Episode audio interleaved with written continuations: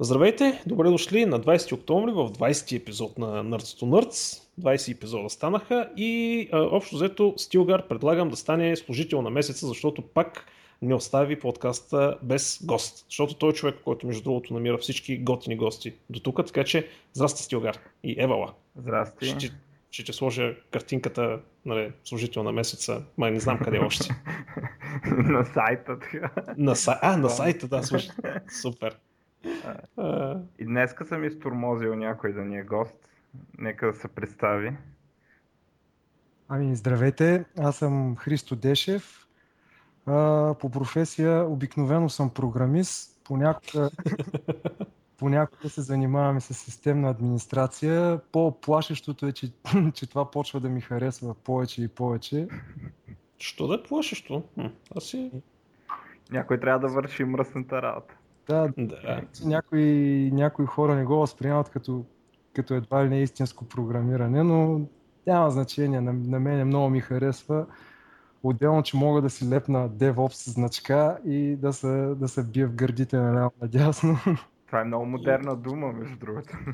И я ми разтолкувате, я ми дайте етимология, че аз нещо съм изостанал явно с материала. Ами, традиционно разделят, много, много хора в много екипи разделят а, хората, които работят по даден продукт на две групи, Developers и Operations. Значи Developers Аха, нещо и след това го хвърлят през стената и го дават на хората от Operations екипа, нали, администратори и какви ли още не, да му баят и да го подкарват. Което и когато нещо не работи, е много грешен подход, защото най-често нищо не работи и се получава.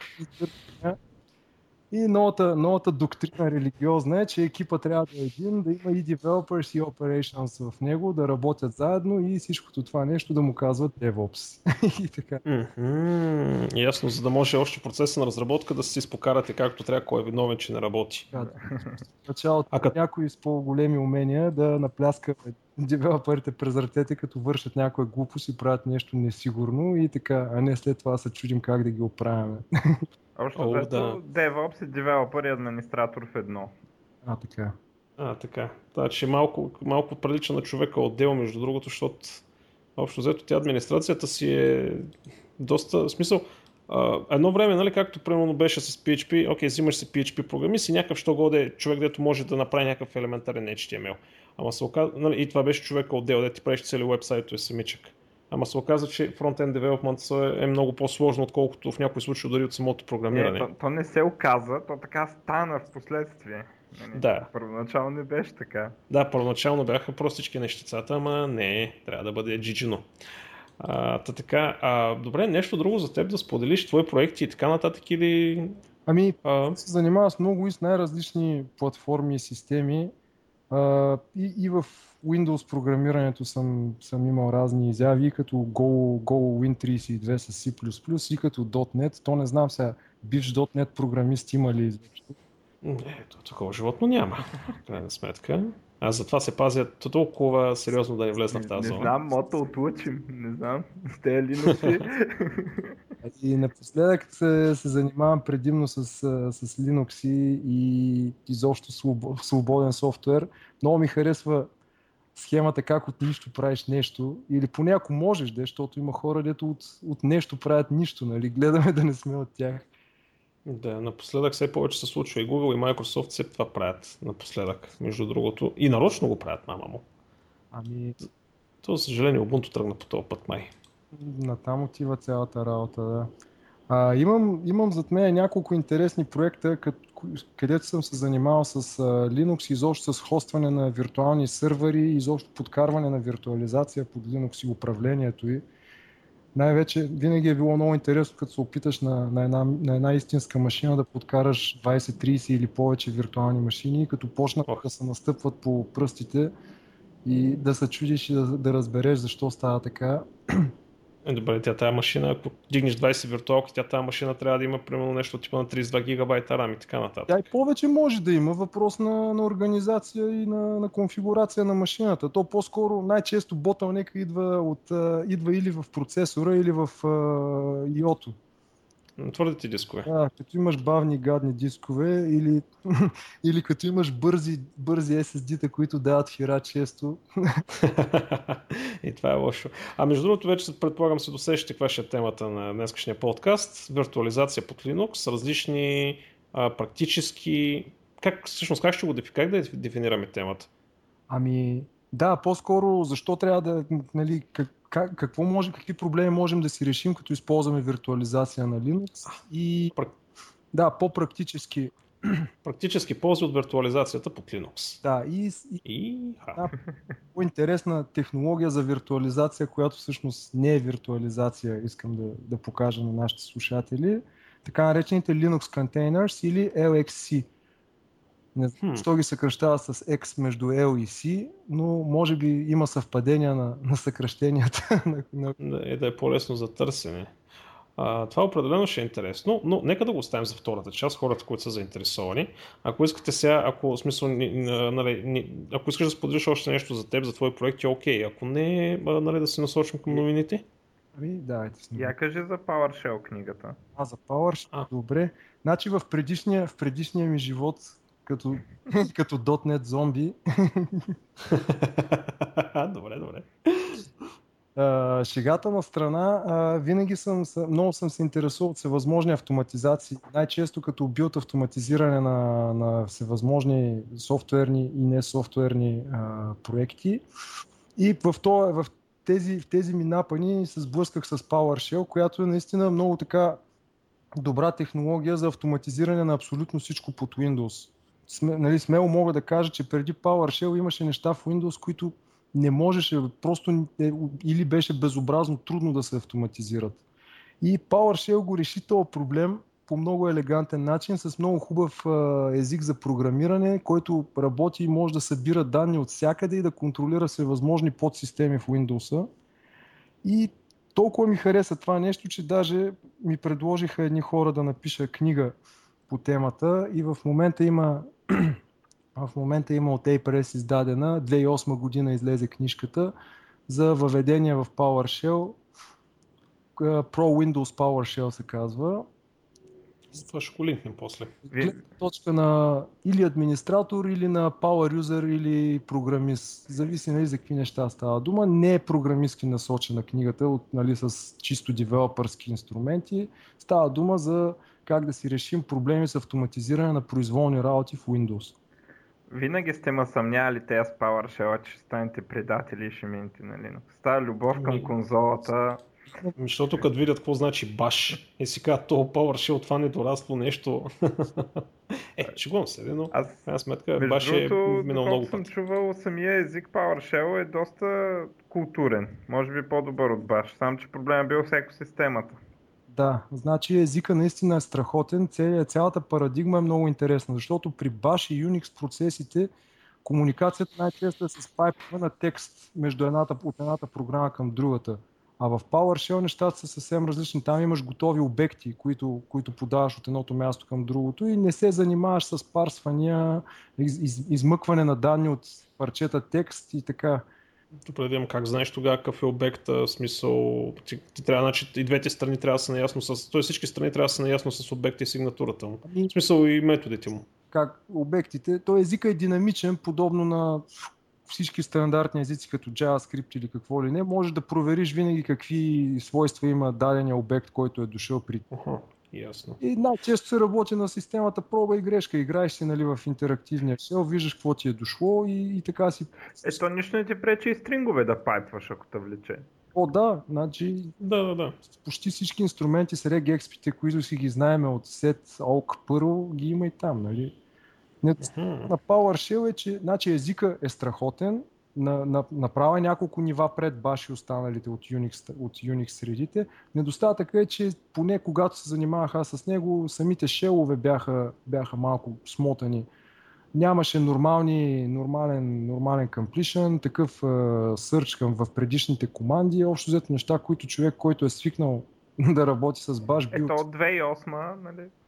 Ами да, да кажем, че от нали, няколко години сам сигурно проблема е решен, макар че там забелязвам една смущаваща тенденция, че развиват, развиват нещата по-скоро към големи среди за програмиране на PowerShell скриптове, разни идета с дебъгери и не знам какво. Може би го бутат наистина за сериозната системна администрация, нали? а не по-скоро.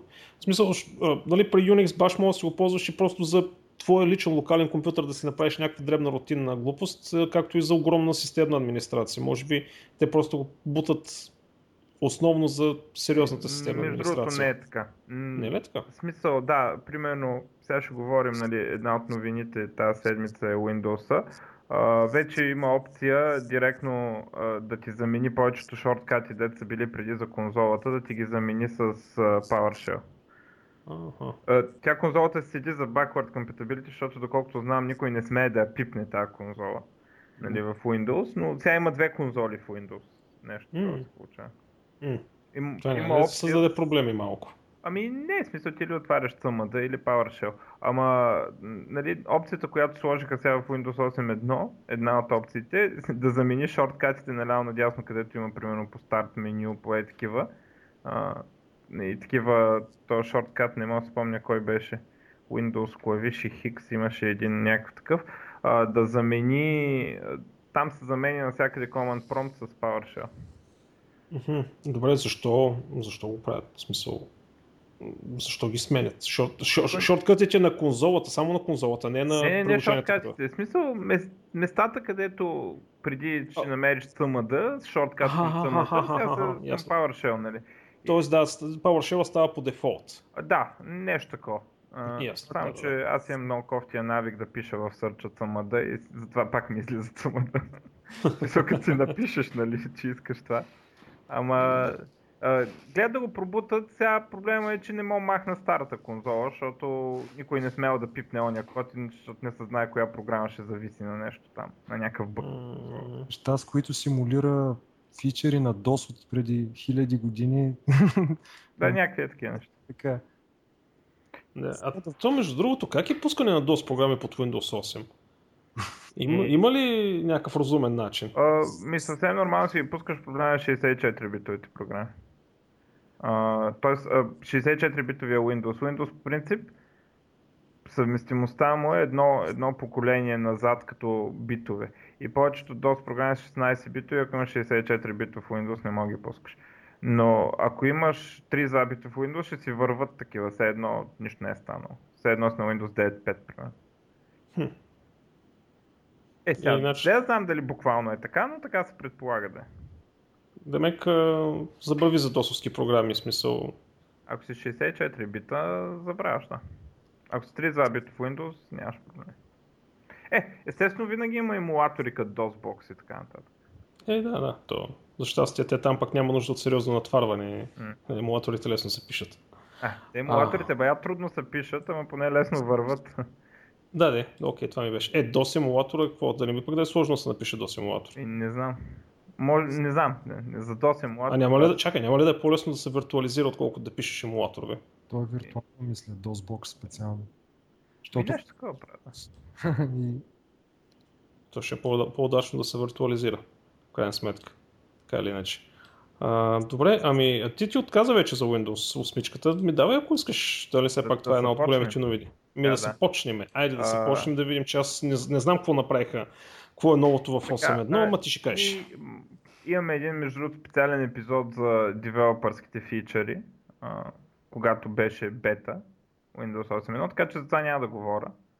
А, но а, като потребител а, имам много малки, но а, бяха дразнещи неща така в, в Windows 8 а, и по принцип някой, който не е употребявал Windows 8, не мога да разбере защо тези неща така толкова им се радва народа. Нали? Защото бяха малки, но дразнещи. Сега, а, една, един комплект improvements е за тези, дето много хейтат старт скрина. А, значи едното е, че се връща старт бутона, аз вече се маят, че не мога го махна. А, защото като съм свикнал, сега ми е едно такова тъпо ми седи този старт бутон.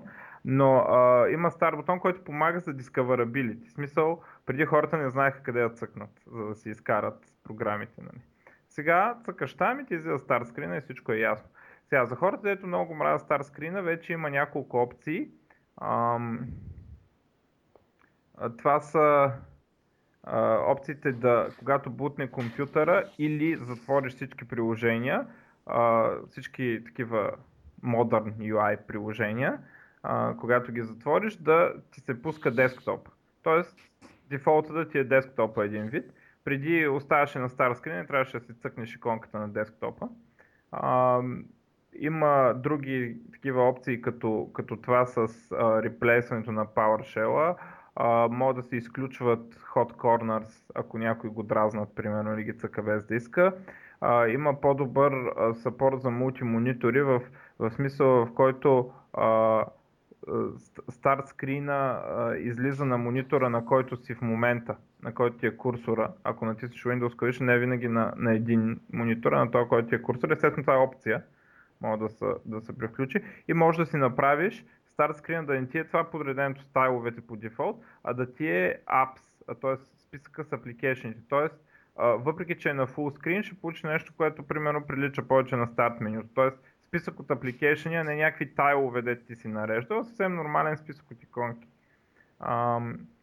Сърча много са променили с Bing и аз не съм много възхитен от тази работа, защото... Аз винаги прави търсене в мрежата, докато търсиш локалния си компютър. Да, някакви е такива неща. То, това май може да се изключи, въпреки че не съм го търсил, ама нали, не е това въпроса. Въпросът е, че са махнали сърча от апликейшените. Преди имаше контекстен сърч, т.е когато си някой application и отвориш сърча, то нали, си има стандартен такова за сърча, стандартно място от тоня бар отстрани, а, то а, имаше такова API, да се вързваш към апликейшените. Сега вече новите такова са да там от този сърч си е само сърч в компютъра и веб, евентуално, или така нататък, но самите апликейшени не трябва да се плагват вече, да си имат собствен search box, което мен между другото хич не ми харесва. Нали, преди, преди бях много доволен от старата такова. Ам... Ще имаше едно хубаво нещо в стария Windows и те взимаха, че го да, махнаха. нещо такова се получи. А, другото е, че мултитаскинга за а, Metro, Don't Call It Metro режима а, е много а, допълнително разширен. Преди имаше SnapView, дето седи така на, на 320 пиксела или на колко беше излъжа на някакви пиксели, така отстрани ти седи програмката. Сега това нещо е динамично, мога да го раз, разделиш както си искаш, като може да има и над две, мисля, че до 4 ли са или от нещо друго зависи, може би от разделителната способност зависи колко приложения ще може да разделиш така на екрана. Това естествено е по-добре за, за таблети, нали, смисъл, защото да, някакво се лъжим, те апликейшни на десктоп компютър никой не ги ползва. Освен това, самите, от самите апликейшни има някои доста прилични подобрения, като например Mail Application много е бъфнат, много сериозно, много приличен е станал. Че, че не ли, чака, не ли Outlook принципно? Не, има си Mail App в Outlook е част от Office. има да, си Mail App. Нали имаше преди един Outlook, който си идваше винаги не, с Windows? Не, този го махнаха отдавна. Outlook Express се казваше онова. А, Те да. после го прекръстиха на Windows Live Mail и после и сега и него го няма и се предполага да ползваш това, дето е на full screen. А, той между другото дори с мишка не е много лош. Нали? В смисъл, приличен клиент е с прилични опции. Сега, така прилича на нещо. Преди беше доста и грозен и бавен, сега вече доста използваем, нали, може да се каже аз така по някакъв път неусетно си го ползвам и се чува защо, ама такъв явно, явно е приятно и подсъзнателно хора да пускам него. А, и нещата малко са забързали. Значи аз това не мога да си го обясна. Как тези приложения, дето нямат нищо в тях, стартираха толкова бавно. В смисъл, какво бяха направили тези Microsoft?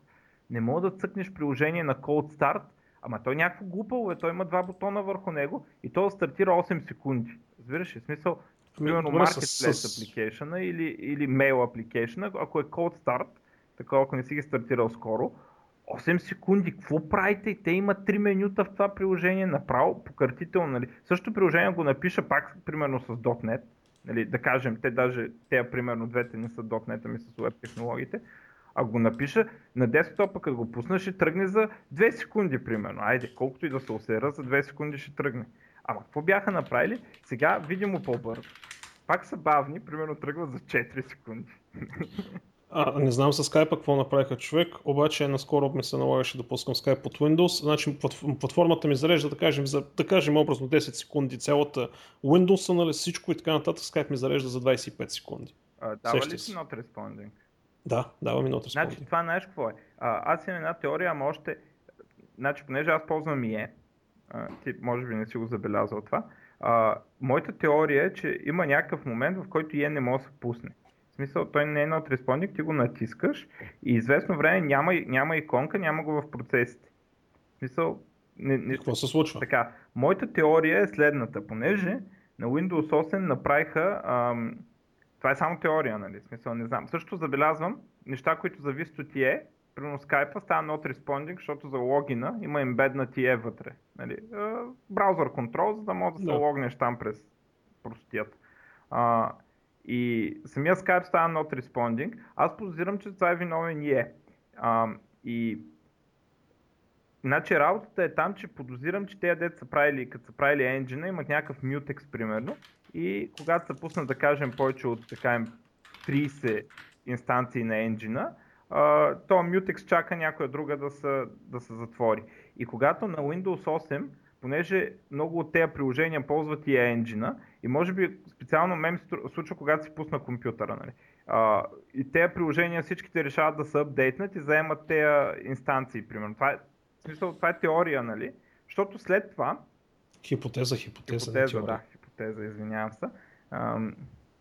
Защото един път като тръгне, нали, смисъл имам и SSD и всичко, нали, то не е, не е перформанс, то не се появява иконката, не е бавно, да. нали, натискаш иконката и не тръгва. И после нали, в един момент а, стартира, нали, зарежда си табовете супер нормално 100 таба, нали, не, не е нещо от бавнота на това, просто явно нещо го блокира и аз на Windows 8 не знам теб къде се е случило, обаче на Windows 8 го подозирам, че е от това. Не, аз на Windows 7 ти говоря. Ами, това е на Windows 7, 7 аз осмица...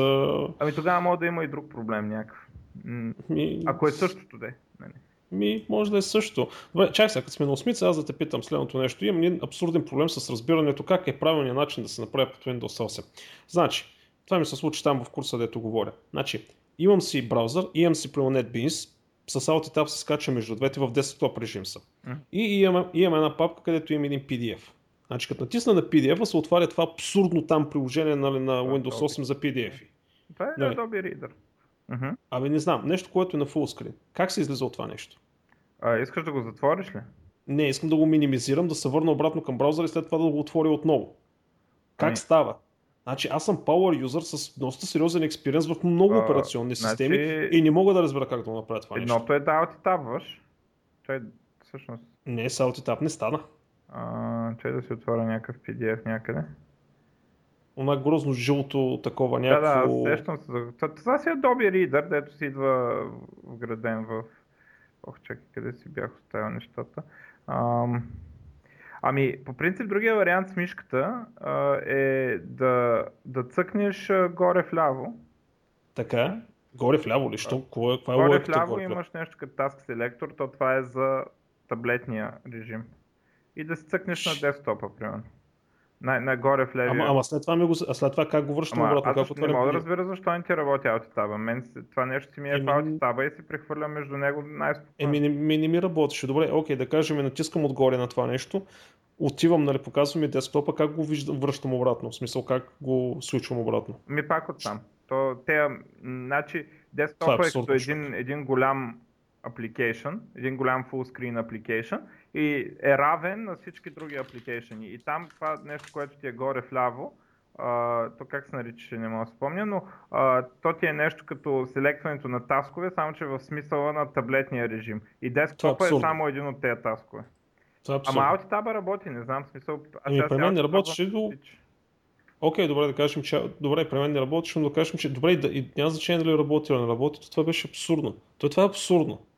Еми, да, в смисъл с мишка... Ако се изключиш това, Hot Corner ли се води това нещо отгоре? Uh, uh, Да, това е един от ход корнерите. Добре, и ако си изключиш ход корнерите, защото искаш нали, да не ти изкачат сърчовите простотите отстрани, тогава какво правиш? Ми, не знам. Аз никога не съм го изключил. А, то, сърчовете, между другото, са различен ход корнер от това. Нали, мога да ги изключиш тях. Ами, алти табваш, какво да правиш? Нямам предполагам това правиш. Не, не, това е, това е, не. Това е толкова недомислено от потребителска гледна, от чисто user experience, от ергономична гледна точка. Ами, това е толкова не, безмислено. По принцип, между другото, абсолютно всичко от това може да го изключиш да получиш стария Windows, само че дефолтите са такива. Нали, смисъл, те явно се опитват да го пробутат. Така че ти можеш да изключиш ход корнерите, можеш да си направиш PDF-те, ти се отварят с uh, десктоп PDF reader. Нали? И всичко ще ти е като преди. Само, че трябва да минеш през целия Windows и да изключиш всички тези глупости. Да. Не, мерси, ще се седя на Linux. Да. Та, окей, просто ми беше любопитно как се Друго нещо, което са направили, а, е, че вече а, почти всички, преди беше много интересно, направили, направили опции, такива settings, нали, нормални settings на Windows, където са в контрол панела, направили ги за този таблетния режим, дето или да си ги сетваш като си таблет, или ако искаш оттам да си сетваш нещата по принцип. И обаче явно не им стигнало времето или нещо такова и нали, от време на време цъкаш някаква опция там и ти отваря контрол панела, нормалния. Нали, сега, а, да кажем, че почти всички опции вече имат вариант в тези settings. А, в тези Metro Style Settings, което е добре особено за таблетни потребители, нали, дето ще го ползват на таблет това нещо. Така, апдейта е безплатен, интересно, че сваля през маркета. А, през Windows Store, не през Windows Update, което е много интересно. А, на, на Dell ми спря, ми uninstall на апдейта драйвера за тракпада. и изчезна десния бутон и жестовете и трябваше да си го инсталирам пак, но това сигурно Dell са виновни, защото някой друг, те букуци от Dell. А, и а, на, на десктоп компютъра ми мина без никакъв проблем, сега си го цъкам. Uh, и така, доста съм доволен от някои неща. Вече ми оправиха онова, дето много ме защото аз всеки ден като отида на работа, си взимам нали, с моя лаптоп и трябва, понеже той е много малко и много, много малък екран, много голяма разделителна, много висок DPI и нали, на, на, на лаптопа съм зумнал, пък на десктоп монитор не искам да зумвам Windows. Uh, и Беше голяма дран, че това нещо, сменянето на, на зума, на да знам как се нарича това, а, на плътността на екрана. Whatever, DPI-те. На, на Windows 8 искаше м- да се sign out на юзера. И, а сега вече няма това нещо. Въпреки, че е интересно, забелязвам нещо като бък, когато идеш на опцията я избереш, отдолу ти излиза надпис, че това ще изисква sign out, само че не изисква sign out после. Mm-hmm. се отръгва си. Явно са забравили надписа. А, и за мен това ще е много добре, де. А, така, до, доста приятно, а, че няма да се sign out, защото всеки път като пусна, един път бутвам, сменям опцията, sign out, защото естествено предишния път съм забрал, като съм гасил компютъра. Добре, има ли смисъл крайна сметка да апдейтва човек, като изключиме... А, а... Да, да, със сигурност. А, в смисъл, Кол... говоря от Windows 8 на Windows 8.1. Да, да, да. От 7 към 8. 7, там това определено няма смисъл, ако не си купиш нова машина.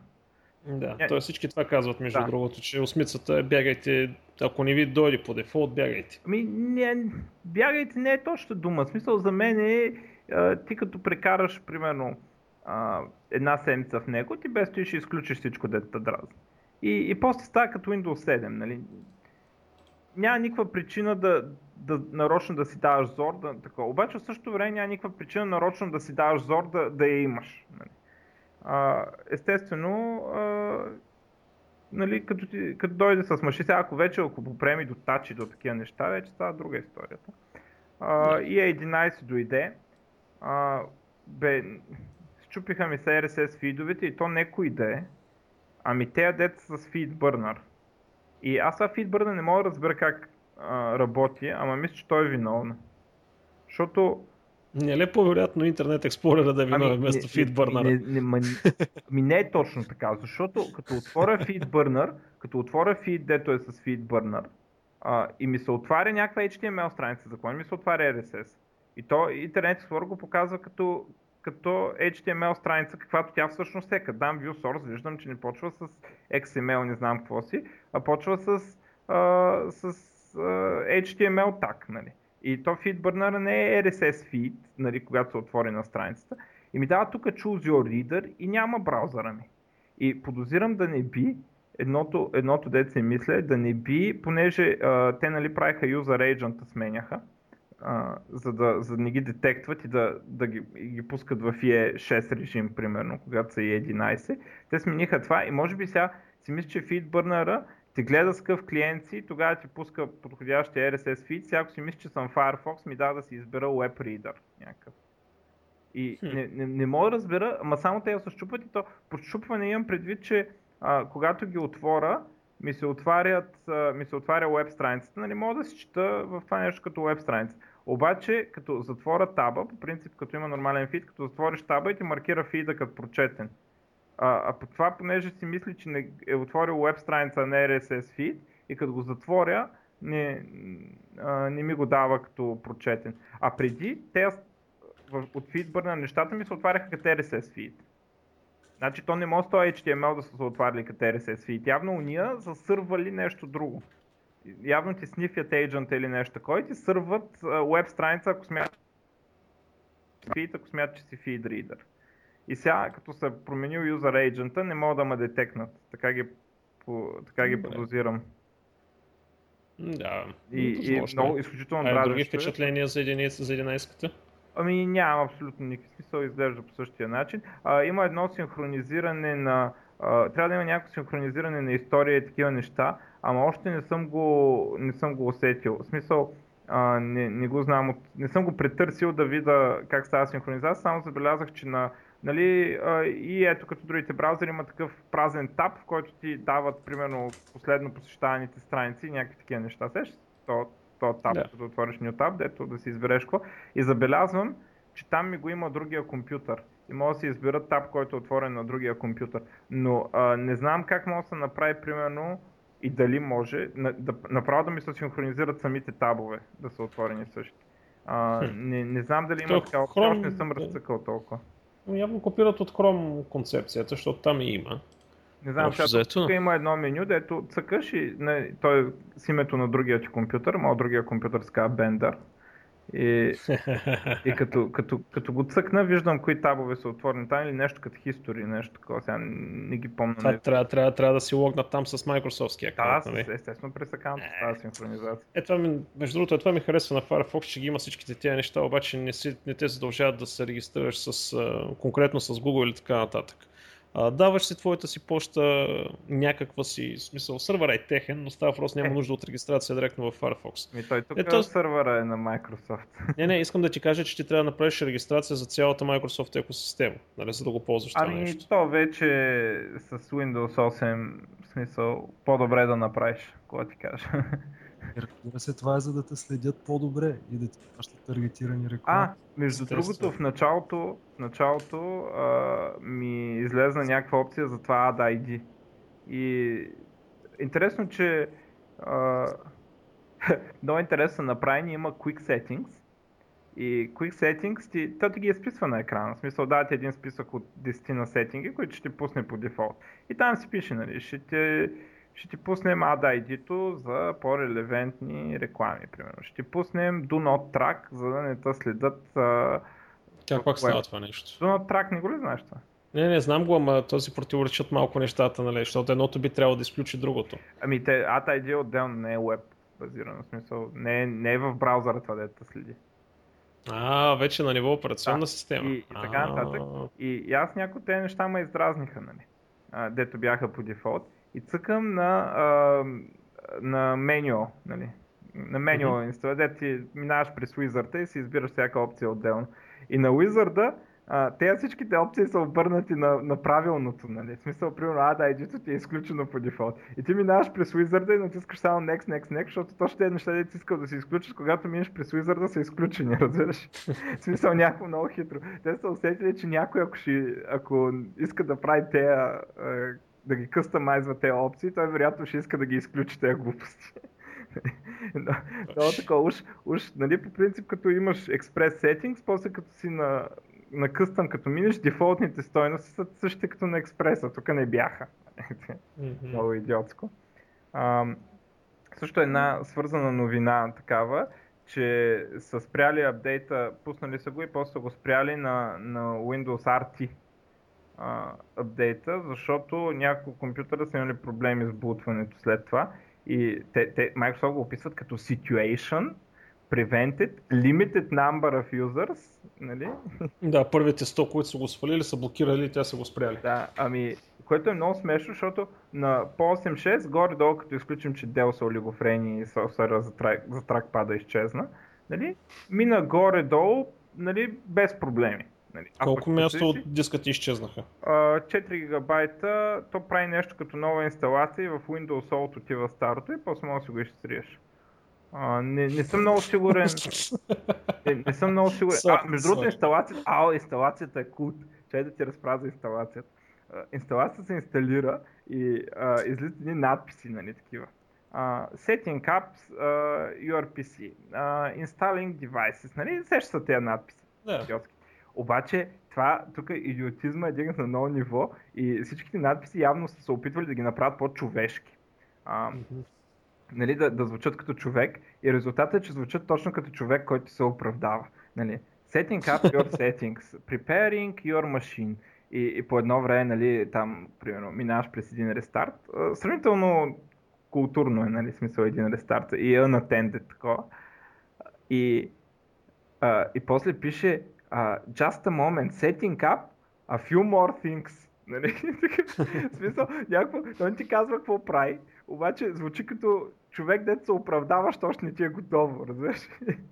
Но... Ами то се е за оправдание. Ама... И, и, и, супер много се смяхме на тези надписи, такива в офиса инсталира. И сега гледай, гледай какво пише, нали, такива нямаме търпение да видим следващата простотия, нали, такива следващото оправдание. А, но като цяло, абе, прия... смисъл няма, няма причина да не. И според мен всеки трябва да апдейтне до това, защото наистина малки, но дразнещи неща, и които би трябвало всеки Windows 8 потребител да ги е усетил и да им се дразнил малко или много. Примерно, всеки, който такова с мишка иска компютъра да му бутва в десктоп. Няма такъв дет да иска да му бутва на стар скрин. За какво ще бутва на стар скрин? Нали, да, верно, като ти бутне на стар скрин е едно, едно цъкане след това, ама за какво? Да, и... съгласен съм. Добре. А, нещо друго покрай Windows Ами, а, има едно друго, Защото което за мен... 30, 30 кусор минутки само за него говорим, да, има и други а, неща все пак. Така, а, другото ми е за... А, не, ми, по една случайност в същото време а, са релизнали Visual Studio 2013, което е нали, съвсем отделна новина, но е, заедно релизват.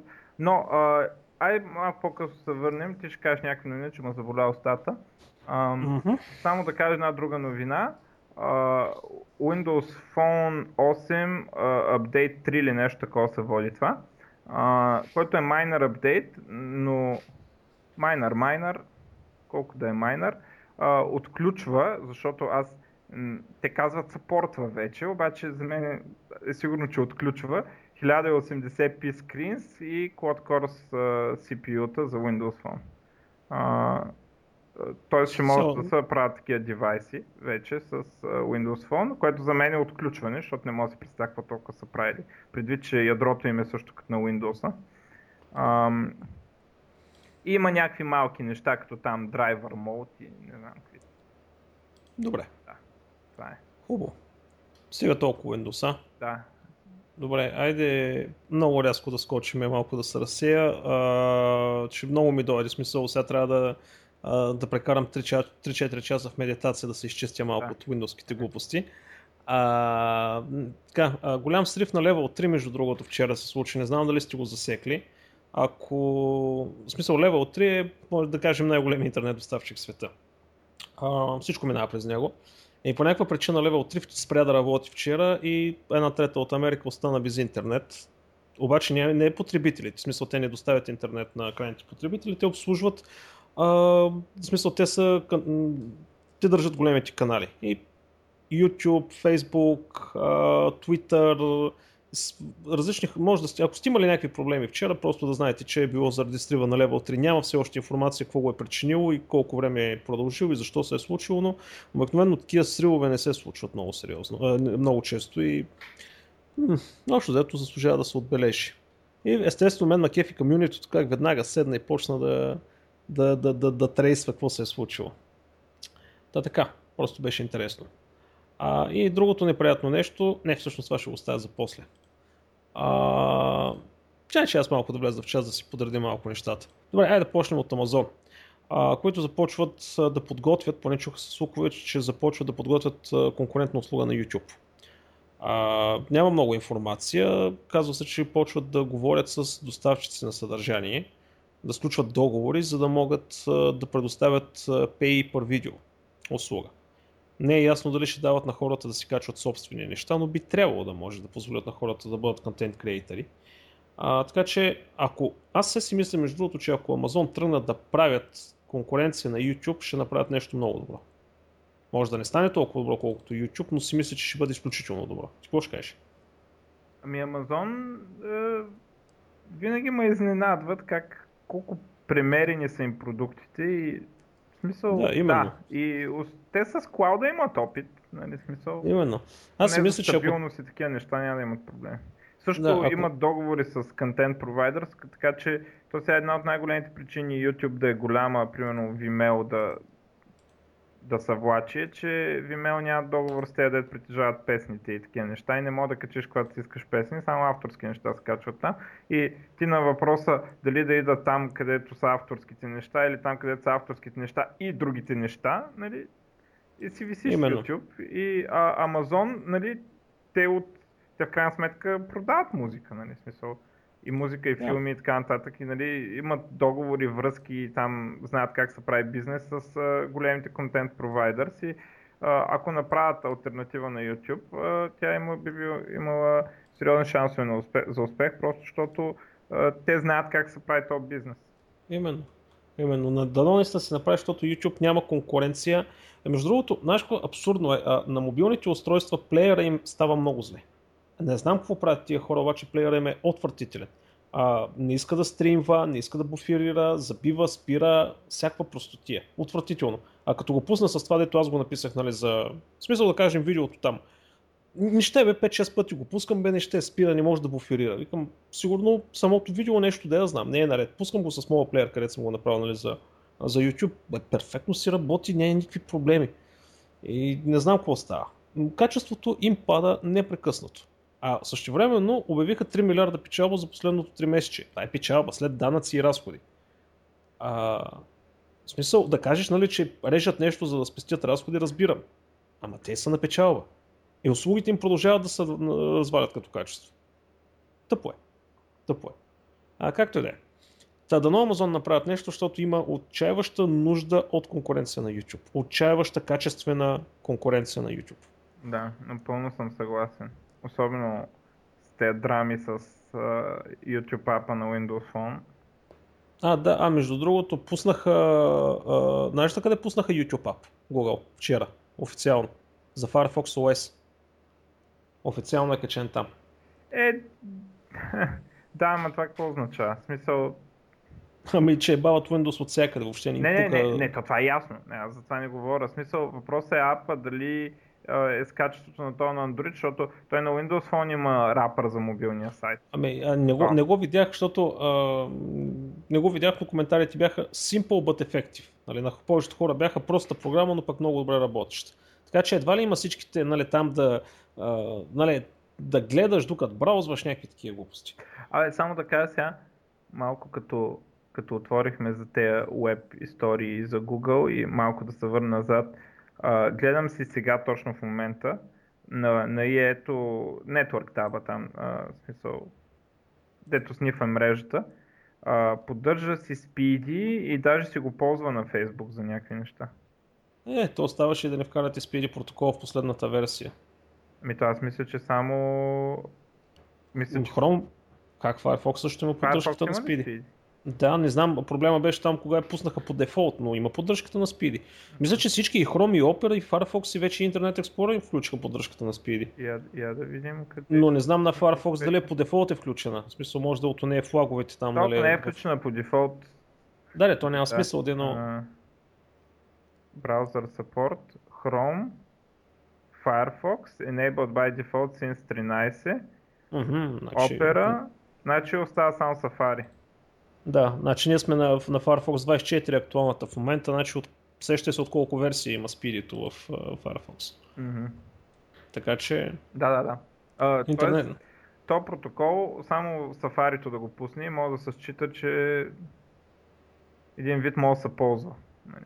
Ако не поддържа да. лигасита поне, лигаси браузъри. Да. А, между другото, нещо много интересно. Кевин Митник, едно интересно интервю на Кевин Митник. А, само с няколко думи, нали, ако не знаете кой е Кевин Митник, а, да кажем, айде бащата на хакерите, нали, така е титулован. А, един много интересен човек има една книга, а, Изкуството на измамата, има и на български. Ви препоръчвам да прочетете. Това е нещо като негова автобиография и обяснява всъщност как е правил едни от най-големите хакове в а, живота си. А, наистина много хитра книгата, както и да е. Той сега в момента ръководи компания за сигурност, естествено. Като си има предвид, че това е човека, който е направил едни от най-големите хакове а, преди години, то хакове, когато се правиха не да влезеш в някакъв сайт, нали, да вземеш един, една труба експлойти и да ги пуснеш нали, на 100 000 машини, където дари. А, ами да измислиш самия механизъм, по който да атакуваш система. Както е умната работа е правил той. А, и, на, добре, дългата новина накратко. А, Кевин Митни каза, единственото нещо, което М, МКФ, как, МКФ, МКФ, как се казва антивирусната? МКФ, добре. Акъв. Според мен се казва McAfee. Макафи, добре, окей. Единственото нещо, което Макафи е добро, е да прави видео. В смисъл, не става за антивирусна и направо в интервюто ги съсипва, а, значи, Касперски, а, Макафе и Семантик. Просто ги прави на 5 стинки, че за нищо не стават, освен да взимат парите на хората. И причината е всъщност, че основният механизъм не само сега, ами винаги е бил социалното инженерство. Защото най-слабата верига в цялата система за сигурност е човек. Да. Така че да не се опитват, тъй като тези, компани... а, тези а, програми явно се опитват а, да ограничат какво може да прави човек с цел да спрат а, социалното инженерство, създават повече проблеми, отколкото решават. И явно му е писнал покрай работата и ги насоли едно хубаво. Така че има голяма лойка в това, което казва. Статията е много готина, между другото. А, и книгата също е препоръчвам да се Той, прочете. той е бая легенда, Кевин. Е, къде бе човек? Той нали, филма Хакери по негова... Е. Той е инспайр, в смисъл, да, той е да, вдъхновителя. Inspiration, защото той ако беше участвал в филма Хакери, нали смисъл, ако беше дал някакви съвети как да са направили, ако беше по неговата история, ще да е съвсем различно нещо. Нали? Щеше да е супер филм, Да. Ако беше. Но да, това е, това е едно от големите, от големите имена в а, света и в компютрите като цяло. А, добре, а, Google KitKat 4.4, т.е. Android 4.4 KitKat вече е ясно горе-долу, че ще излезе. Няма кой знае какво много ново вътре. А, мисля, това не, мисля, че го коментирахме в Да, предишни подкасти. Нещо много. Добре, значи това ще го прескоча, няма кой знае какво. А, и другото пак за Google, че а, един анализ, всъщност, който са направили някакви економисти, че Google много сериозно е а, разширил. Между другото, искам да спомена, че новината е от Калдата. Но е- е... Не, не, не, проверена е, проверена е, проверена е. Проверена е. А, новината е сериозна. Не са разбрали, че не е фалшива и се е, публику... и се е публикували истинска новина. Не, не, пре, пре, превода е малко странен, нали?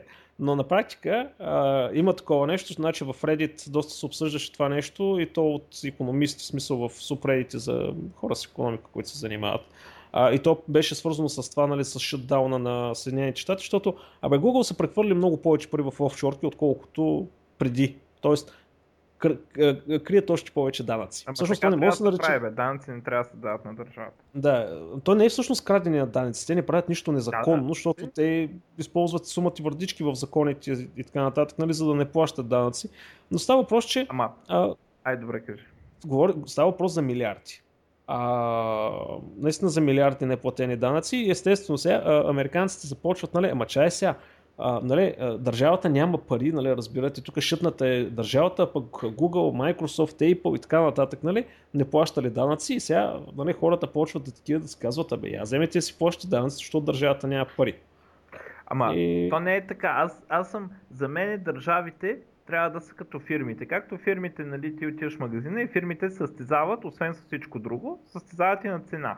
В смисъл, а, нали, ти отиваш и ако при едни и същи други продукти, други нали, качества, ще си купиш а, продукта с по-низката цена. Така и държавите трябва да са. Държавите състезават фирмите, къде да си плащат данъците, а, посредством... Добре, и като стане, остане само една държава накрая, каквото е така или иначе световната конспирация да го наречем, като стане само една държава накрая, какво става? То не може, защото Що да не може? Световен мащаб една държава да има. Да? Или една държава, да. в която се плаща данъци.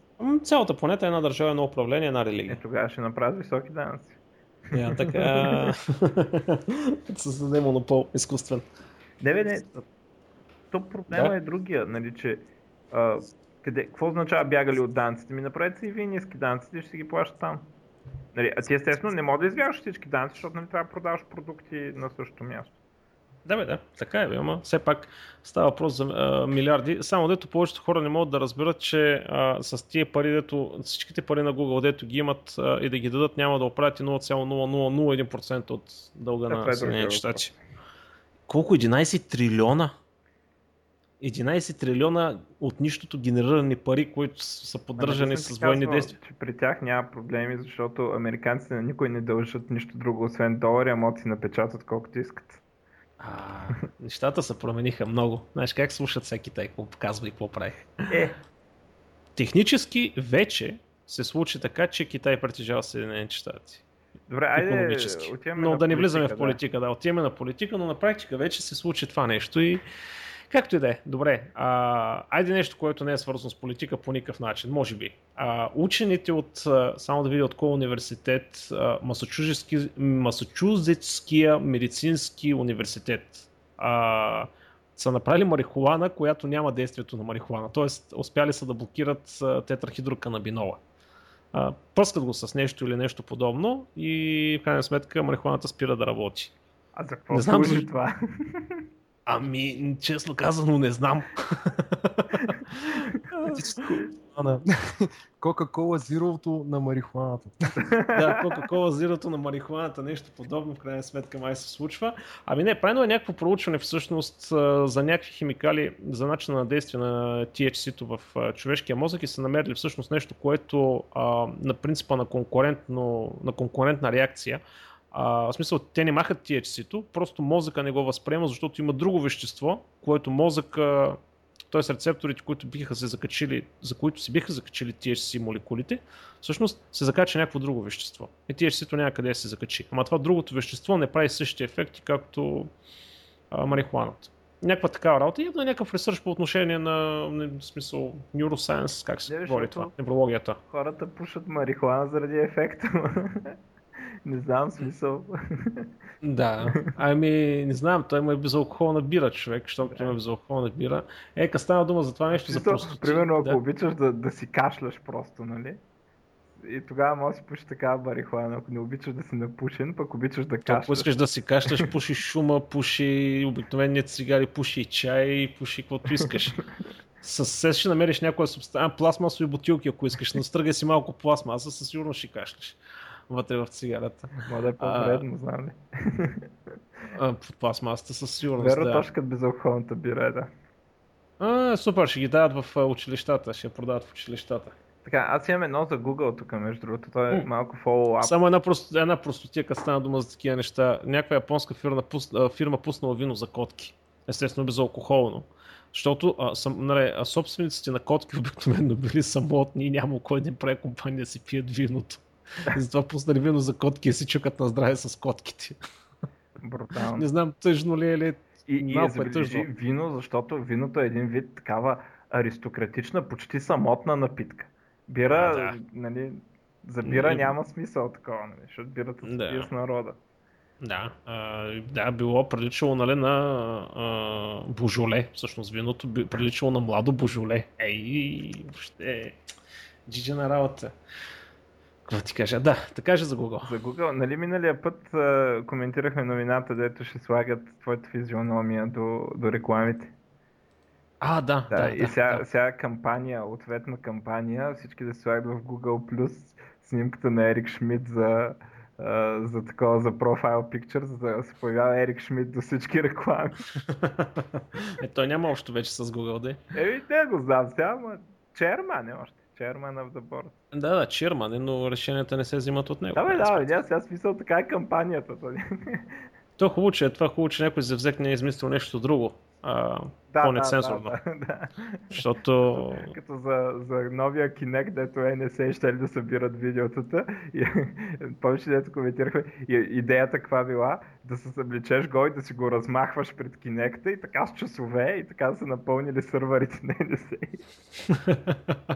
а между другото, така сървърите за NSA, а, Tech Syndicate, между другото, наскоро имаха, говориха за това нещо, че нали строят най-големия дейта център в света NSA. А, не знам там в кой щат беше, огромно нещо. И всъщност все още не е заработил на 100%, защото а, мини са не мини няколко дни, вътре нещо е експлодирало. А, и в смисъл някакви огнени топки са мотали вътре и не могат да разберат всъщност какво го предизвиква това нещо или не знам точно какво. В смисъл малко е шушо-мушо цялата работа. А, там вариха някакви документи от някакви реп, а, репорти. Но интересното е, че нали, коментара, който беше на Tech Syndicate е, че според мен, нали, цитирам го по, по спомен, според мен някой от подизпълнителите на този проект в един момент е разбрал всъщност какво ще представлява този дейта център и е казал, а не, не, тая работа няма да я бъде и е направил така нещата, че да гърмят от време на време, обаче да не могат да го обвинят, че не се е свършил както трябва работа. А, да, едва ли. Ама, Да. а, аз имам по-такава, по-такова обяснение. А, нали си уволниха админите, и сега няма кой да администрира и сървърите се палят там. В смисъл, Ева, изгарят. Захранването Христо, ти какво ще кажеш? изгаря. Може ли да, сте, да се запали сървър от лоша администрация? А, не знам, възможно е. Те Аз имам друга теория. Тия правителствени поръчки, дали не ги изпълнява човека, дето е дал най-низката цена. А, не, не, не. Тук пред този тип поръчки се изпълняват от наши хора. В смисъл, там е... А, Да, не е смисъл, дете специално. Това е държавна сигурност. Там са всеки, всеки един до човек, където ще носи кафето, са проверени по няколко пъти. Това са... сек- Е бил проверен, пък после какво стана. Да, да. А, но общо взето трудно ще... Цялата, цялата целият разговор тръгна от това, че трудно ще напълниш сървърите с размахване, докато си го размахваш. Абе, ако достатъчно, сега си, ама аз няма го ги напълня, ама ако всички потребители така. Друго, абе, Значи всеки Да. по една чалма, хваща една бомба и се го размахва.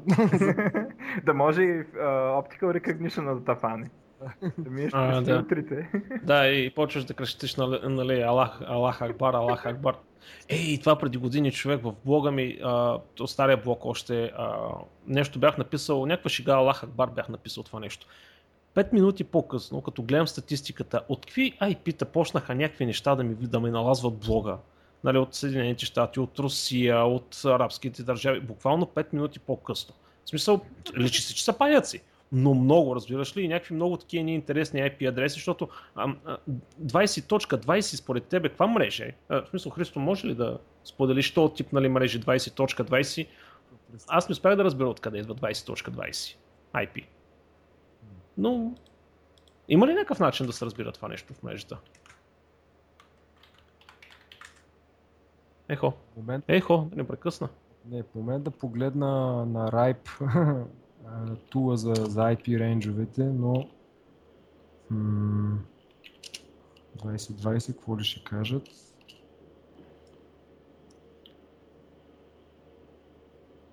Ще видиш от Иран, като са налазили. Всъщност, а, казаха, бе, щатите, Делавер, Мериленд, Дистрикта в Колумбия, ми, че пе, там са.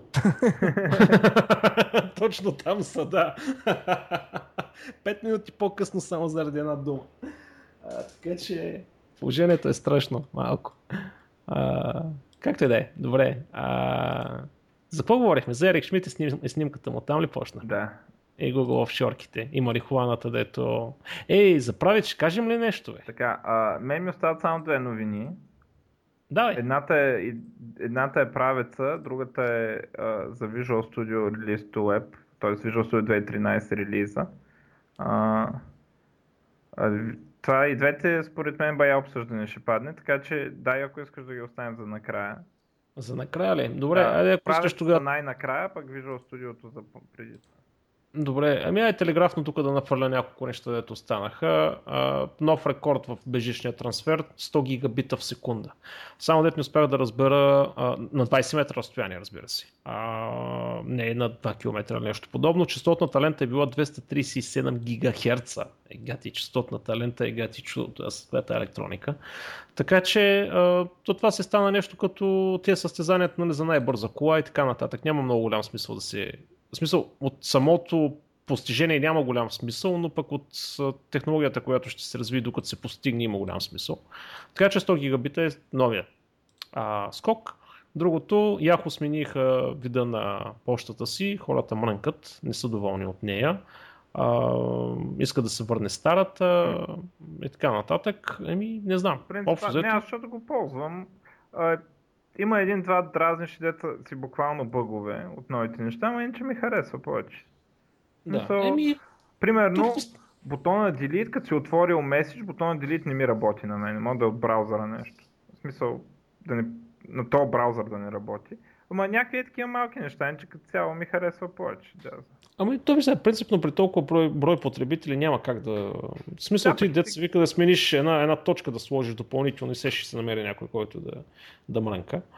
Така че а, просто яко си има нов външен вид. Другото, Google и Facebook успяха да се поразумеят за рекламно съдържание. А, в смисъл това изненада много хора, но в крайна сметка а, Google ще рекламира. Тоест Facebook ще позволи на Google, реклами на Google да излизат във Facebook. Mm. Това е договорката. Е, те и това плащат, нали, Google? Да, това е през дъбъл клик минава цялото нещо. Ами не знам кой на кой ще плаща, поне аз не успях да разбера. А, но става въпрос, че те, които се плащат на дъбъл клик, нали, искам нали, да рекламирам примерно адвокатската си къща, тази реклама ще ти излиза както и в Google Search, както и в Google+, така и в Facebook, ако таргетът ти отговаря. Mm, така, интересна работа. И всъщност, нали, не знам защо се случва, може би Google разбраха, че Google Plus няма да е бъде. Айде. И търсят и да са тръгнали да сключват договор с, с Facebook да им ползват Ще делят парите. Еми, ще делят, еми, значи Google имат супер много рекламодатели, Facebook имат много пък рекламоприемници. Да. Бати думата. Защото явно разбира, че с Google Plus няма да се случат нещата. Да много шът на това нещо най-накрая. А, но да остават Hangouts. Hangouts е хубаво. Е, да го върнат на GTOX, сега не мога да пиша. Не, не, Hangouts uh, видео, видеоконферентната. Да, Ма е чата да си го правят, че... Няма да го правят. Не, а между другото, между другото, стария протокол си работи. Да, работи само сервер сервер Federation не работи. Клиентите да. работят, ама не мога да пишеш... Аз сега имах в аднати в Google толкова някой човек, където бях с Jabber, друг Jabber, извън Gtalk. Сега mm-hmm. вече те са ми офлайн за винаги тъпанари. So... Те, просто тията. А, Исо, Исо Хънт е спрян окончателно. За съжаление, Исо Хънт. Торент тракер, един от големите а, торент да. тракери, Исо Хънт. Аз нали нямам торент клиенти за това. Що? Как може? Срам.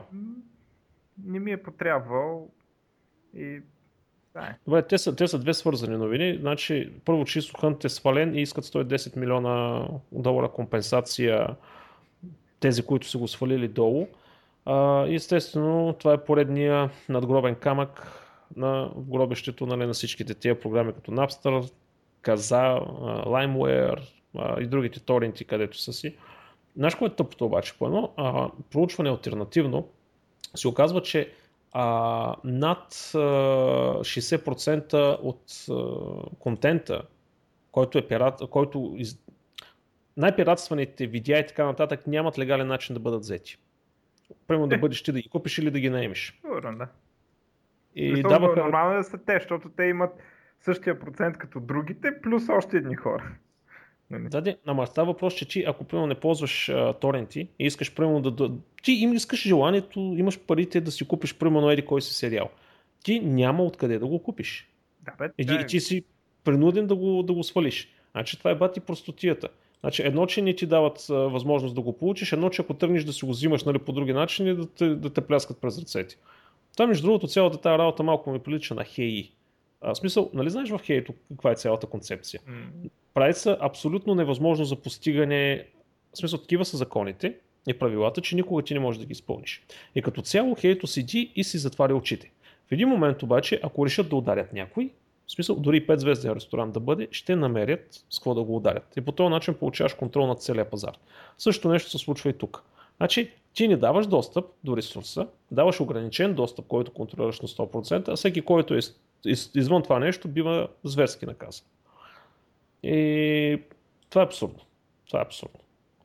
Но, а между другото, знаеш какво прави има в Хей? Че в кухнята всички тегли трябва да бъдат 90 градуса. Mm. Що, да не паеците да не правили пайжини. Защото, нали, ако е по-малко от 90 градуса, паяка по-лесно може да направи пайжен. Омага. Значи аз много глупави такова съм, като имах зала едно време, интернет зала, много глупави такива съм се нагледал от хей. Ама те наредбите идваха някъде си... отгоре, да. Да, да, ама те непрекъснато се сменят, така че никога не можеш да отговориш на, на всичките изисквания. Между другото, в тази връзка искам да кажа, че аз по принцип съм против закона против тютюнопушенето. В смисъл, Против съм някой да казва на хората, където имат бизнес, дали вътре ще пуши или не.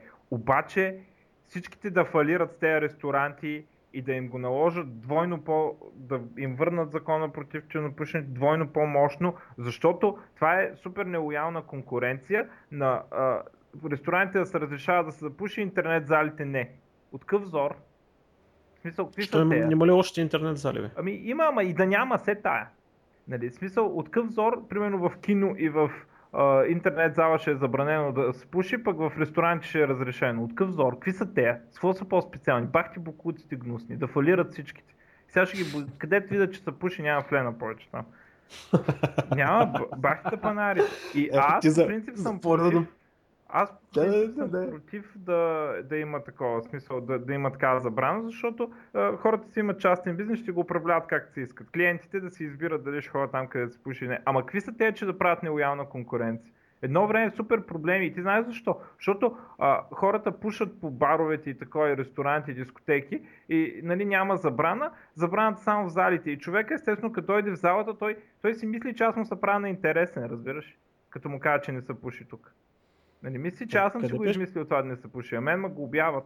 И братчето ми ми разпра а, след това 5 години по-късно. Нали, нямам зала. Той си мислил, че аз не давам да се пуши там, защото а, да, да, не, да не са развалили компютрите, да не пожълтели или нещо такова. Аз не дам, защото ме го обяха непрекъснато. Нали, и затова съм се борил и са щели да ме бият и не знам какво си там. Нали, всичко не е само това, само защото в залите е забранено, на другите е разрешено. Бахте панарите. Не говорим, че а, ако един пушач, те ми взимат клиентите, които са пушачи потенциално така. Хм. За, за какво те са привилегирован бизнес, а аз не съм? От къв зор? Това са супер бокуци, те най-големите супер гнусни. Всичките да фалират тези ресторанти. Не ме интересува. Няма ли да е по-лесно? За... Просто е, е тия, дето правят проблемите, те да ги да, ги, да са махнат. В смисъл, те тук на, на близко до мен, тук на няколко стотин метра от жълтите павета, тия да... Е, някой пак трябва да... Да. После трябва да си избереш други. Ама карай сега, смисъл. Както е да, да не влизаме в политиката, но за пореден път ме изненадваш с логика. В смисъл, логиката ти е странна, обаче неопровержима. Железна. Аз съм го страдал това, бе. Аз не съм го измислил вчера и така. Къде ти беше залата на тебе? В град. А, в смисъл да не е в Плодив някъде. В смисъл и това е един от най-големите проблеми, дете съм имал. В смисъл в топ 3 на най-големите проблеми, дете съм имал с бизнеса. Та, та забрана, дето ми забраняваше да пуши и аз не можех да се преборя с клиенти. В смисъл, да, бе, да, бе, ясно. Паял трепки идваха в залите и нали, аз ако зависи от мен, ще го оставя да се пуши и да, да не се занимавам, не защото толкова, нали, просто защото това ще да е по-ефективно. Ама... Добре. Не... Направо ма се драха тогава. а представи си, ако имаш ресторант или нещо такова, за какво става въпрос. А, в кухнята отзади какво се случва? Мани, мани, не е истина. Добре, аз имам две, да кажем, три новини. А, едната е много интересна. А, Volvo са направили, е, естествено, една много хитра иновация аз в електрическите автомобили. А, на практика, вместо да се чуват къде да сложат батериите, те са направили батерии, материал, всъщност, който може да съдържа в себе си някакъв заряд. И всъщност този материал е подходящ да се правят примерно калниците, вратите, спойлери, брони и така нататък. И всъщност вместо ти да си имаш тази кола и да слагаш някъде батерии, всъщност колата ти става батерия. Което е много хитро като концепция. И нали, спестява един от големите проблеми, защото нали, на батериите проблема е, че са големи и тежки. И според това, което нали, обясняват тук, спестявало 15% от теглото на автомобила, което въобще не е малко. И общо взето показали са вече прототип. А, така че това е много хитро. Скоро време може да се възприеме. Ще им трябва да се изгради инфраструктура, как навсякъде има бензиностанции, навсякъде да има зареждащи. Така. Да. И другото, а... не всъщност това ще го оставя последно. Ай, още едно нещо за Android. А, общо взето последните репорти по отношение кой колко вади, в смисъл, примерно аз съм програмист и на коя платформа ще извадя най-много пари, а последните репорти излезнаха, естествено iOS пак е на първо място, като а, нали, възвръщаемостта е 5020 долара, 5200 долара. Какво е средно на Apple? А, да, средно на App общо взето се получава. Да, това е статистиката. Uh, average, значи uh, average developer revenue per month. Mm-hmm. Значи средна възвръщаемост на разработчик на месец. Mm, а... Да, може би, може би имат някакъв сампъл сайз от едни и същи разработчици или нещо. Явно, да, защото... Защото това е невъзможно това е... да е толкова голям. Нали? Ами да, а, това между другото си е сериозен източник, това е Business Insider. Да, да, те, те, те си имат някаква методология явно. Да, а, Android е на второ място с 4700 долара, а, след това е Windows Phone с 3600, HTML 5. 3600 значи, ли? 3600 долара. А, и последни са BlackBerry десятката с 1200 долара, като нали, Android в крайна сметка се приближава много вече до iOS и нали, анализаторите казват, че заради включването на Google, а, Google Play Store в смисъл Google Play Service, всъщност, mm-hmm. което е тях, нали, начин на Google да се преборят с фрагментацията, а, е, са намалени разходите за разработчиците, тъй като вече фрагментацията е по-лесно, повече устройства могат да бъдат таргетирани и така нататък. Всъщност това е било причината да върнат а, повече пари. Не, ми, така много, че... Много изненадващо толкова високо да дадат на, на Windows Phone. Ми на трето място, ами на кой да е? Не, не, аз, не, не, аз не говоря за третото място. То третото място е ясно. А, въпросът е количеството, нали смисъл ти каза, примерно Добре. 5000 срещу 3000. Аз бих Добре, очаквал да е 5000 срещу 1000, примерно. Добре, ще го линкнем това нещо. Между другото, там може би пише по-детайлно каква е методологията и възоснова на какво е сметнато, нали, че това е цифрата, но в смисъл това е сериозен източник. Нали, Business Insiders не са калдата. А, така, и едно последно нещо. А, в Индия търсят съкровище по видение на хиндуитски гуру. Значи някакъв гуру съпудил се и казал, а, тук видях духа на не знам си какъв Махараджа преди от 1858 година, а, който се казвал Рао Рам Бакш Синг, не мога да го кажа. И той му казал, има хиляда тона злато заровени еди къде си. И той отишъл казал на там хората, а, хората викнали някакви учени, които направили с, а, как се нарича това нещо, радиосондиране или с а, микровълни, радиовълни, където проверяваш какво има в Земята. Не се оказало, че наистина на дълбочина а, няколко 20 на метра, наистина се оказва, че има нещо твърдо и метално. И сега в момента всички са скочили да копаят там и веднага са почнали споровете на кой е това злато. На наследниците на раджата, на местните власти, на селото, на държавата. Въобще, ти представяш се там наистина да изкопат хиляда тона злато по видението на някой. Да. Леле. Да, да, То между другото, пред, преди няколко години в Турция нали, имаше такъв случай. Кмета на Турция по някаква стара карта, такава Treasure Map. Кмета в... на Турция? На Истанбул, извинявай. Кмета на Истанбул, моя грешка. А, по някаква стара така Treasure Map бяха разкопали центъра на Истанбул в търсене на злато. Не знам дали намериха нещо, никой не казва, обаче много сериозна техника беше закарана там и копаха много време.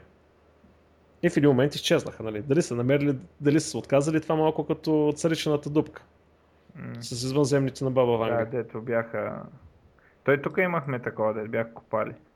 Къде е? В Асеновград ли? Не, не, в България някъде имаше някакво такова село, дето някой им, да, да, не, дето някой им беше казал нещо си и военните се бяха да, ли, да, е точно Царичина. там да, да. Ма, Супер тъпо. Е... Това е през... Не, не, то историята там е много интересна. Между другото има много писано, не знам кое е вярно кое, но всъщност всичко идва от дъщерята на Тодор Живков, която нали, била близка с Баба Ванга. Така нататък, Людмила Живкова и, и, и Баба Ванга има няколко изказвания, заповядат това нещо да го копате там, то ни, то ни мъжко, ни женско. Абе, интересно е, там мета е много голям и хора, нали, има някакви очевидци от, от такива наборни войници, които са били там, нали, като охрана са видяли някакви странни неща. Ма... И сега мога да измислите сега, както и да е. Да, то между другото е логично ти да си мислиш, че нали, смисъл, когато са пратили толкова много хора, се за нещо са ги пратили и ти си мислиш вече, че се опитваш не, да видиш нещо. То наистина е копано. В смисъл, това е? спор няма. И... Наистина е копано. Въпросът е какво са изкарали. Както изведнъж всичко е копано, в един момент всичко се спира и се налива с цимент, се запълва с цимент. Е така. Добре, аз нямам повече новини. Така, сега, а, за мен най-голямата новина, така поне най-много време съм прекарал тази седмица, е, че релизнаха Visual Studio 2013. А, така, сега, а, ние нещата, така по-девелоперските сме ги коментирали преди покрай Windows 8. Те за Windows 8 няма ги коментираме. Имаме си подкаст специално за, за тези неща, които идват с Windows 8. А, а, има така доста интересни неща, но не е много в стила на Visual Studio, по-инкрементални са, защото преди Visual Studio завърши на 2 години, понякога на 3. А, сега явно се опитват всяка година. Естествено, нещата са по-инкрементални. А, има а, единия от така Premier Features е едно а, нещо, което се нарича Code Lens, което ти слага малки тултипчета с много интересни неща по кода. И така като го посочиш, може да видиш доста интересна информация за съответния елемент от кода, примерно да кажем метод. И това са неща, като примерно за метод имаш броя места, на които е извикан метод, да кажем. Или примерно мога да видиш нещо като history от source control. Нали, какви са били предишните версии, така директно в идето, като нещо като tooltip са. Това, това фичър се казва CodeLens има доста такива неща, които дават някаква мета информация за кода, която е, изглежда доста полезно. За съжаление, това е само в скъпата версия на Visual Studio. Значи ще ни го пуснат след две версии за безплатно. А, а, така, това е един от най-мазните фичери, въпреки че не мога, не мога да го предам така колко, колко е мазно с а, думи. А, сега, ще кажа за най-най-любимия ми фичър. Ще поговоря малко, защото много ма кефи. Значи този фичър съществува от 2012. Казва се Page Inspector. Page Inspector е, а, да кажем, в Visual Studio се отваря браузърен бедна, той е, обаче това няма значение нали, за този конкретен случай. А, и посочваш такова в стила на Firebug, посочваш елементи. И Page Inspector се закача с Visual Studio и, и браузъра и ти показва кой сървърен код е генерирал този елемент. Тоест, ти примерно посочваш един div и той ти показва от кое view на сървъра и това view може да е partial view в не знам какво си, в не знам какво си и ти показва кое view на сървъра е генерирало този ред код. Което е супер полезно или съответно работи и в WebForms, където имаш контроли в контроли, в контроли, в цикли, в не знам какво си и а, накрая само посочваш мишката и то ти отваря код файла, който, а, който го е произвел на сървъра. Говорим за сървъра, не за клиента, нали, както са клиентските тулове като Firebug. Сега, а, преди този фичър, да кажем, правиш само това и, и пак ми беше любимия, в смисъл супер як. А, но сега гледам са го разширили. Примерно, в момента а, не знам как го правят, преди го гледах, го правиха с а, явно маркират, броят си редовете, които са ренднали в HTML и после от, от браузъра а, изкарват кой ред е това. Нали? А, и а, го мапват към реда в кода явно като аутпутват, броят кой ред, кой, кой контрол на кой ред е почнал да се арендва седно.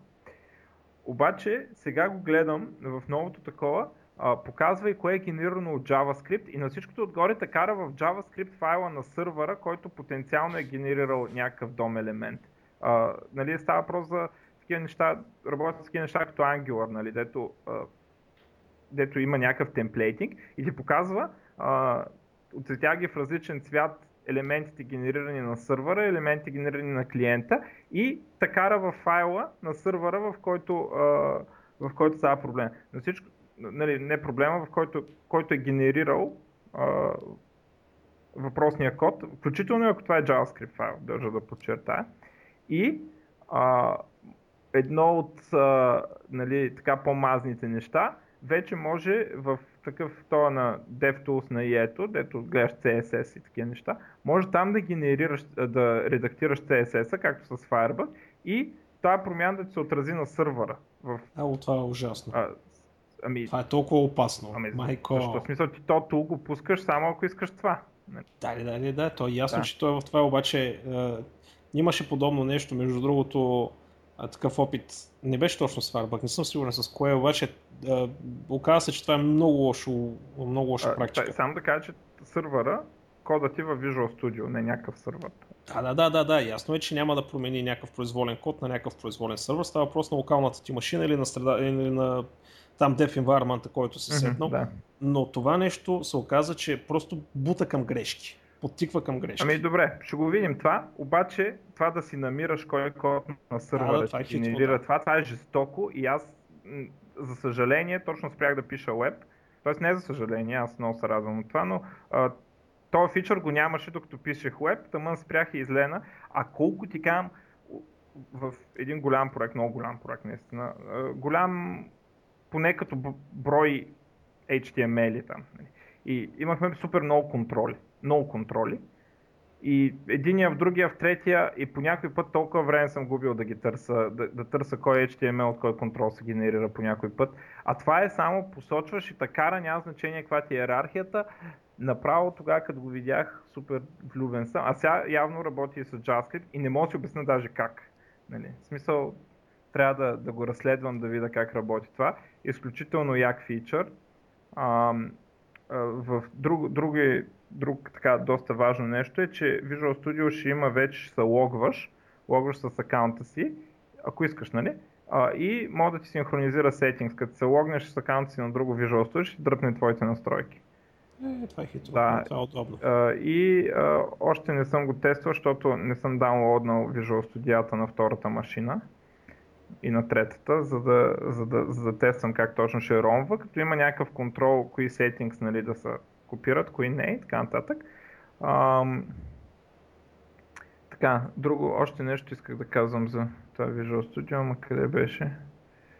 А, за ASP.NET най-после са направили а, едно ам, преди правиш темплейт, WebForms ли искаш, MVC ли искаш, не знам какво ли искаш, сега са го направили с чекбоксове искаш приложение, казваш, искам в него да има WebForms, MVC, SignalR, не знам какво си. А, а сега се какво ще я да казвам. А, имплементирали си нещо, на което го наричат браузър link, т.е. то използва SignalR, а, в debug mode естествено само работи, т.е. даже не, не в debug mode, ами само когато през Visual Studio го, а, го правиш. А, ти се рендва ти там JavaScript, а, и а, браузъра се вързва с а, такъв а, примерно WebSocket, ти се вързва с а, Visual Studio. И а, примерно това, което за сега са имплементирали, те са имплементирали само едно като Proof of Concept по-скоро, а, отваря си той 5 браузъра, нали, Firefox, EA, Chrome, не знам какво са там, а, и в Visual Studio натиска бутона Refresh и те му се рефрешват всичките. Нали, примерно редактира си кода, натиска рефреш и му се рефрешват всичките браузъри. А, да. Защото има нали, двупосочно такова. И те сега а, казват, че това им е един вид първото нещо, което са направили, Proof of Concept. Ще има API, нали, в смисъл API в Visual Studio, нали, ще могат да правят плагини и те ще продължат в бъдеще да вкарват фичери, които да използват този браузър линк, за да правят други неща. Нали, в смисъл, да което ще даде а, нали, тази двупосочна връзка на Visual Studio с браузъра, ще даде по-големи опции за дебъгване. Примерно, възможно е да се имплементира Page Inspector, който не работи само с IE. Нали. И така нататък. Нали, ще, ще се даде такава възможност да се да се свържат и да се дебъгва и да се правят нали, по-големи чудеса с Visual Studio. А, другото е Anti-Framework, което е основното ORM, да го наречем за, за .NET. Ам, шипват версия 6, която всъщност е четвъртата версия, но това е друг въпрос. А, и в нея един от главните фичъри, значи първо се поддържат а, в ORM-то асинхронните операции, за които говорихме няколко пъти. Ще може вече да се прави асинхронна заявка през ORM-то. До сега можеше, ама трябваше да минеш на по-низкото ниво на API-то, нали, да си пишеш SQL и да го правиш сега. Сега ORM-то ще поддържа такива асинхронни а, операции и а, друг, другия много добър фичър е Migrations. Migrations е, може да си описваш ам, за всяка версия на базата, ако трябва да се промени към по-нова версия и към по-стара версия, какво се случи? Примерно добавяш колона, описваш с код а, при апгрейдване на базата се добавя тази колона. Add column, името на колоната, дефолт стойност и тип, примерно. Това чак сега ли ви го вкарват в .NET, бе? Ами, това е, е в Entity Framework сега. Да, в Entity Framework. То, то не е част от .NET? Ами, сега е спорно кое е част от .NET, но да, в смисъл от от Microsoft го правят и беше част от .NET. Сега вече имат тази тенденция на out of band releases, т.е. не всичко се релизва. Тук ако има някой, който работи веб разработка с Python, сигурно ще се и да се хили, че сега ви го вкарат това ами, нещо. Ами, добре, може да, но вече го има. И съответно Anti-Framework проверява, когато се вързва към сървъра, коя е версията на базата и при нужда я апгрейдва или евентуално има и обратната операция downgrade. Uh, и така може лесно да си, вместо до сега, ни, примерно преди сме писали chain скриптове. В смисъл с, директно с SQL, който да се изпълни. Uh, и си ги пускахме и отделно. Нали, смисъл, когато деплояме нова версия, пускахме и chain скриптовете на ръка. Примерно. Uh, и сега това може да се внедри в кода по много така. Uh, доста просто е апито, много културно изглежда. А между другото, като каза Python, а, пуснаха, а, той преди го имаше, но сега е интегрирано Python Tools for Visual Studio. Сега го има на а, един вид, един клик, а, може да си свалиш интегрираната версия на Python Tools с Visual Studio безплатно. А, преди трябваше да си свалиш Visual Studio Shell отделно и после от другаде Python Tools и така нататък. Това е ако нямаш естествено пълното Visual Studio. Сега има нали, един инсталатор, дето сваля Python Tools с Visual Studio и съм си ги свалил и ще гледам, между другото, дадоха ми една аванта за Pluralsight и съм си набелязал един курс по Python да пробвам, а не знам дали ще намеря времето. Но съм Знаеш какво, между другото, за Python мога да ти кажа следното нещо. Влизай в сайта на Python просто и прочети language reference, не ти трябва нищо повече. Абе, така, да, сега Аванта са ми дали с видеокурс да го ползвам. Аз така се вдъхнових, нали, от Авантата. Mm, ще ти хареса много. Да питончето. Книга за Python. Learn Python the hard way. А, а това е на Z Show, нали? Точно. Е, Именно, мен, е, мен е в списъка за следващото, което ще трябва да, да прочета пак. Че наскоро май ще трябва да поработи с Python основно пак. Аз съвсем начинаещи говоря за хора, които не, не са се занимавали с програмиране. Че за хора, които са виждали програмиране, по-скоро някоя друга. това, това, ли, е, това ли е... А, сериозно ли е ниво начинаещи това Python the Hard Way? А... Мен ме препоръчаха като книга, която разглежда питона, езика питон в много големи детайли. Почват с А и Б, даже нулевата глава е, що е то command line и как да си го пусна на Windows. У, а докъде се стига в тази книга?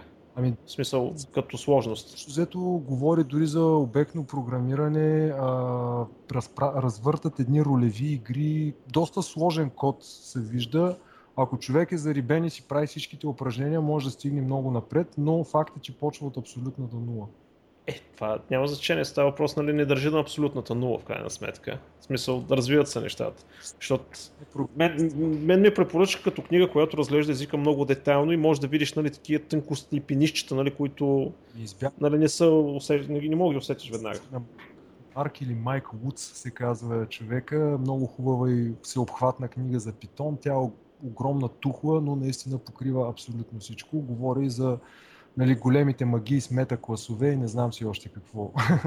А, как се казваше? Че? Ох, програминг Python или нещо от сорта, освен... На кой е автор? Woods LUTZ беше човека. Да, Learning Python, Марк Woods. Я да откъде мога да купя. Електронно дали има някъде. Виждам на Амазон. Да, освен на Амазон. Не знам дали е преведена. Е, не, мен ми трябва на английски. Аз и да има на български, аз предпочитам да си е. Що, но знам ли различни? Не, не, не, не, не. Тук спор няма. Чай се, Learning Python the hard way. Чай се, чакай. Learning Python на Highway на Z Show. За начинание. Да. Значи точно Learning Python се казва книгата на Марк Вудс. Power Learning Python е различно от Learning Python the Hard Way. Да. Та на Орайли с една мишка на корицата. С плаха. А, да, да, да, да, да, сетих се, сетих се. Тя има и в и Softpress има издадена в България, мисля, че тази. Ето издание виждам, че е най-новото. Последното е излязло 2013 даже. Да. Обяснява за Python 2.7 и за 3.3, общо взето най-популярните версии в момента. То всъщност 2.7 е най-популярна, но така е. да се надявам някой ден 3, версия 3 да стане по-популярна. Да, само надяваме ли се за това или? Ами, не знам, Е. скоро, скоро ще имаме и истинска Django версия, която поддържа Python 3, така че от тук нататък се надявам да се затъркаля надолу камъка с по-голяма скорост, М, Дано. да си портват нещата. Аз смятам да прескоча ученето на 2.7. Ето, не, тъ... между другото има много общи неща. А, Е, смисъл, сигурно. няма да загубиш Е, въобще, ако седнеш да научиш 2.7 примерно и след това мигрираш към 3.4, който сега излезна преди не знам колко време излезна. Или можеш да си превключиш някои от фичерите, има и така наречените Future Imports, които си ги слагаш директиви в началото на файла и да си ги Да. превключиш да прилича много на Python 3.3, което нали, е хубаво да си го прави всеки от гледна, от гледна точка, че в бъдеще то Future Pro, да. над Python 3. Да, това е, а, това е един от вариантите. Добре, ами ние горе-долу колко? Че час и половина. Айде за правец на бързо, Само да само да кажа едно нещо. Подправил Да. съм кампания, сега който не е работил с Visual Studio може да не знае, но а, в Visual Studio първия път, като направиш компилационна грешка, излиза един изключително тъп прозорец, на който пише а, имаш компилационна грешка. Искаш ли да ти пусна предишния билд? И имаш да и не и нали, отметка да ти запомни избора. Това е изключително тъп прозорец. Не знам защо някой ще иска да му се пуска предишния билд, като, като току-що е променил кода. Нали? А, но го има това нещо и съм захванал кампания да са турмозът Microsoft да го махнат това нещо. Направо. Супер много ма дразни, очаквах новата версия го няма, това го има от как се помня го има. Сега аз ще го махна това и това ще е по важно, повече съм допринесъл до света, отколкото цялата си работа като програмист, защото съм спестил на всяка версия на Visual Studio по примерно 20 на минути, като инсталира няколко пъти и така нататък, на всеки един Visual Studio потребител, което а, сумарно ще създаде повече часове, нали, повече часове работа ще спести, отколкото аз някога ще свърша през живота си. Това ще направи едно добро дело за човечество. Между другото, това в Eclipse е още по-тъпо, защото единствената опция е а, да запомниш всеки път да ти пуска, т.е. това е безполезната, всеки път да ти пуска старата версия. Направо налях пък на Eclipse и всички си го държат на Eclipse, никой, всеки път им се появява прозореца с тъпия въпрос, защото единствената опция за запомняне е грешната.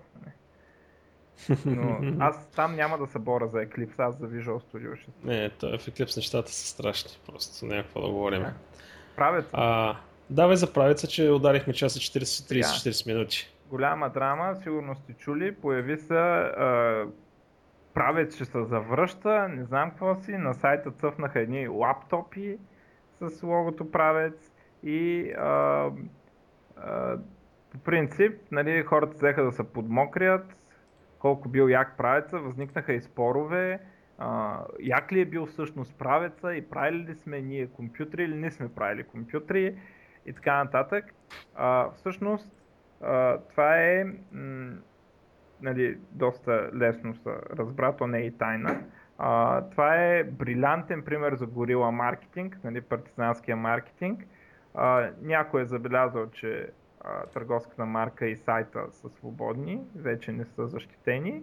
А, регистрирал ги е и а, това, което ще прави, е, че ще сглобява лаптопи, както някои фирми вече правят в България, между другото, и си слага с естествено произведени от някъде другаде, ще си ги сглобява, ще си ги конфигурира евентуално Няма да ги произвежда, нали? това е съвсем различно.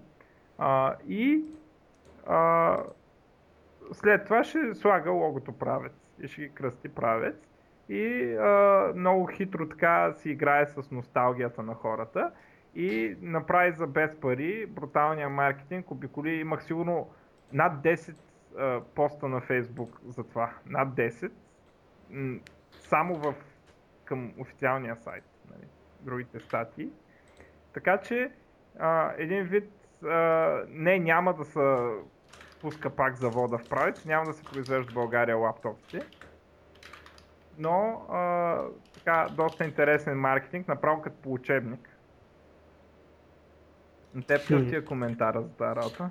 Същото нещо. Аз от начало си мислех, че е просто някаква шега, някакъв зевзек. А, аз не я проследих между другото новината напълно.